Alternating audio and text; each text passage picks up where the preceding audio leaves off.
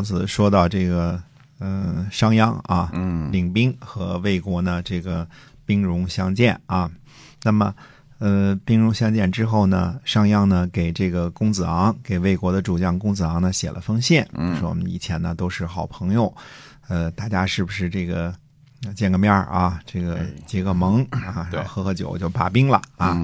上次开玩笑说这个跟今天喝杯咖啡似的啊，两人别打架了，喝杯咖啡啊。那秦国和魏国呢就都呃安定了。那魏国的公子昂呢深以为然，嗯觉得这事儿好啊，会盟好，这个呃喝酒好，然后这个省了这个打架。会盟呢就挺顺利的进行了，嗯、两方都见面了，呃，上酒对吧？嗯酒喝完了之后呢，未央呢，或者说商鞅呢，伏甲士，嗯、刀这个廊下埋埋伏刀斧手啊，嗯嗯。这招我们后来历朝历代屡用啊，呃，直接呢就这个这个侵袭这个魏公子昂，就把他给抓起来了。抓起来了之后，主将被抓了啊，然后呢，嗯、就攻击他的军队，尽破之，把魏军打得大败。大败啊哎，然后就回到了这个秦国。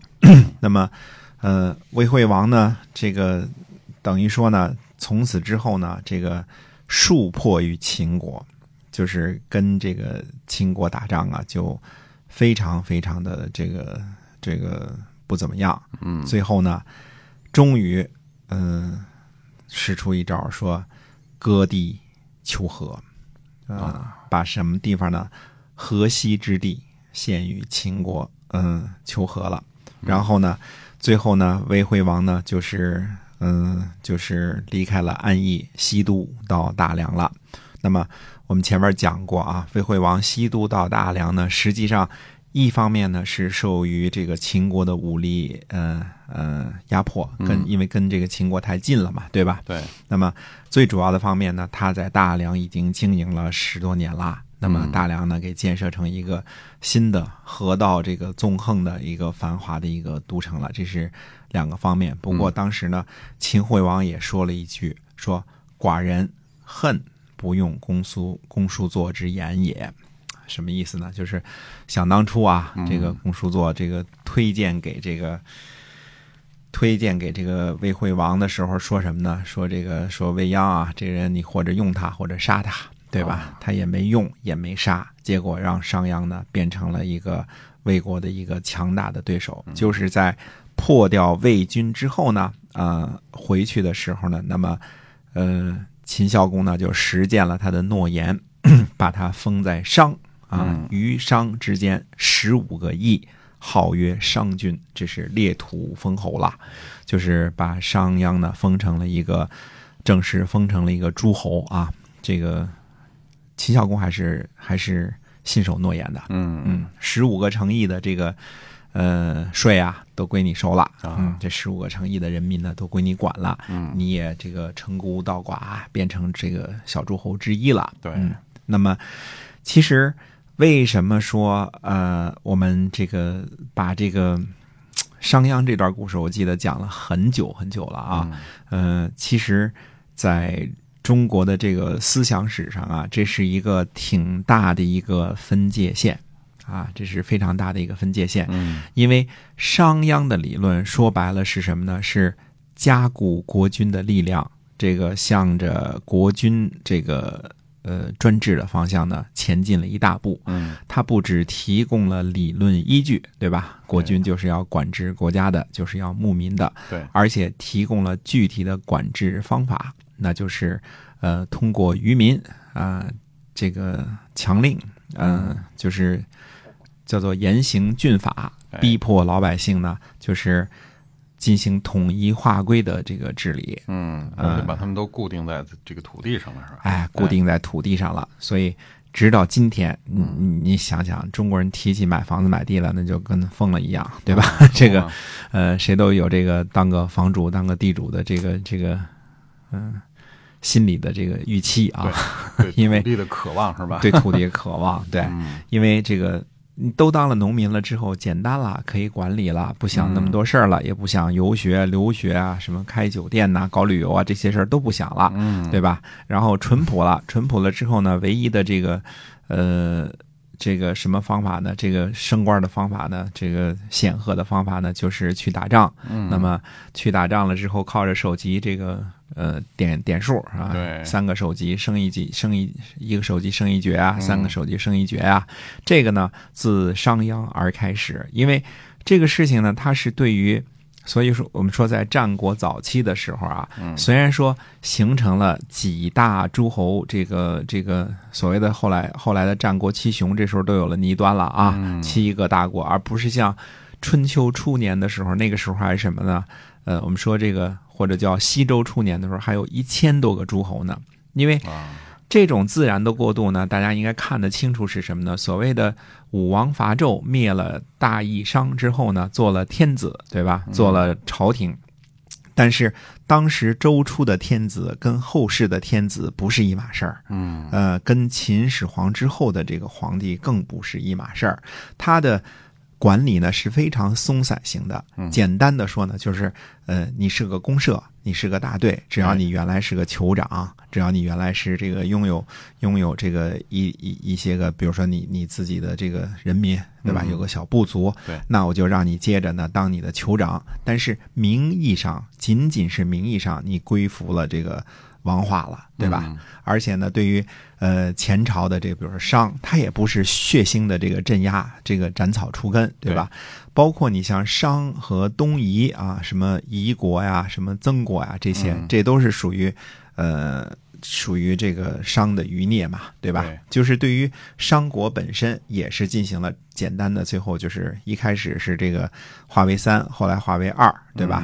嗯嗯，也是，呃，还是让你听我们这个这个这个西周的哼就行了，只要你听我们的哼，我们就什么都不说了。哎，那么西周的建立起来，我们说最最最最牛的是什么呢？它实行了这种礼乐制度嗯啊，礼乐制度呢，就是把嗯、这个农农民出身的这个西周的祖先的这个德行的这个中心啊，呃，靠着这个礼乐这两个基本点，然后贯彻给了天下的诸侯，让他们呢也是实行礼乐制度，然后给这个周王室进贡，对吧？然后自己呢做个小诸侯，哎呃，丰衣足食。当然，在西周的时候，这个经济也不是那么发达，人口也不是那么众多啊。嗯那这种基本上这种制度呢就延续下来。那后来为什么说到了东周的时候礼崩乐坏了呢？那么各个诸侯呢，特别是有想法、有本事的人呢，就把小诸侯都给兼并了。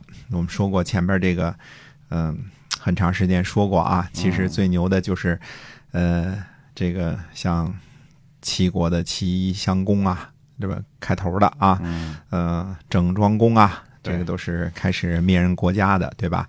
还有什么？还有这个像秦国的秦穆公啊，像这个呃楚国的这个从楚楚武王、楚文王到成楚成王，是吧？嗯还有这个晋国的晋献公，这都属于呃灭国无数。广地千里啊，简单几句话啊，就灭国无数，广地千里啊，靠这种方式来来那个什么的，那就形成了这个春秋诸侯国之间呢，就是霸主政治。霸主呢，其实也还是联邦政治，并没有对呃基本的这个就是绝大部分的国家还都是生存下来了的。嗯啊，当然，像楚国这种野蛮的就，就绝人祭祀，把人直接就给干掉了。嗯，西国、陈国、蔡国都给干掉了啊。对，但是绝大部分呢，还是属于什么呢？就是说，不是绝人祭祀，因为、呃，你是一个国家，你是一个民族，那你就是一个国家、一个民族。还。留着你是吧？哎，嗯。只是给谁交税这个问题，让大家说清楚了就行了，就是一个老大的问题，就是。哎，谁是老大的问题，但并没有说这个我就把你这个国家给灭了，嗯。对吧？这个呃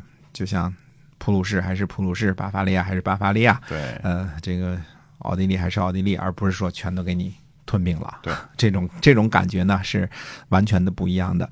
那么这种制度呢，可以想见，如果啊当时继续是这种联邦制、诸侯联邦制的情况，这个发展下去的话啊，嗯，那很可能很可能历史的进程呢，跟后来中国是不一样的。那么后来出现了七雄，出现了七个非常强大的国家，其中主要是以韩赵魏啊这个原来晋国的这三家分出去的这个为主的这三个大强国，包括秦国这个在呃中西部北方这个打的非常的厉害啊。嗯，那么东南方呢是呃战事已经基本上结束了，越国这个这个。牛了嘛，把吴国给灭了嘛，对吧？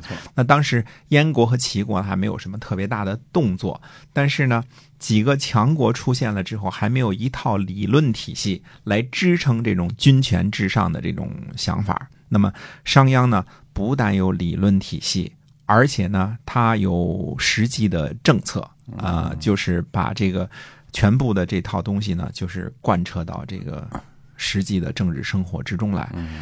啊，那从此之后呢，中国呢就有了一套呢，就是说，其实这个君权至上的这种思想呢，就是让一个人或者一个家族永远的统治，那么他是绝对的至高无上的一个 super power，就是呃，奔着皇帝的方向呢，就已经不是特别遥远了。嗯，现在。小国都给灭掉了嘛，对吧？这七个国家呢又开始征战。那么在这个过程当中呢，呃，商鞅呢这套思想体系呢，实际上对中国后世的发展呢，还是嗯非常非常的有影响的。嗯，他把这种贵族，嗯，就是公爵啊，什么这个这个这个数百兄弟分个贵族，大家然后共同管理，然后一个。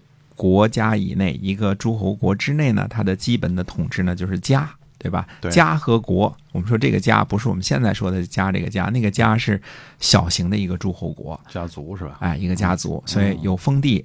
那么诸侯的封地呢，是从周王那儿封来的。那么家族的封地呢，是从诸侯这儿封来的。所以它是这么一层一层的呢，到每一个基本单位呢，都是有一定的秩序，靠着周礼这个方向来维持下来的。那现在呢，礼崩乐坏了。我们说到了战国时期呢，实际上就是周礼的这个制度啊，几乎就是啊。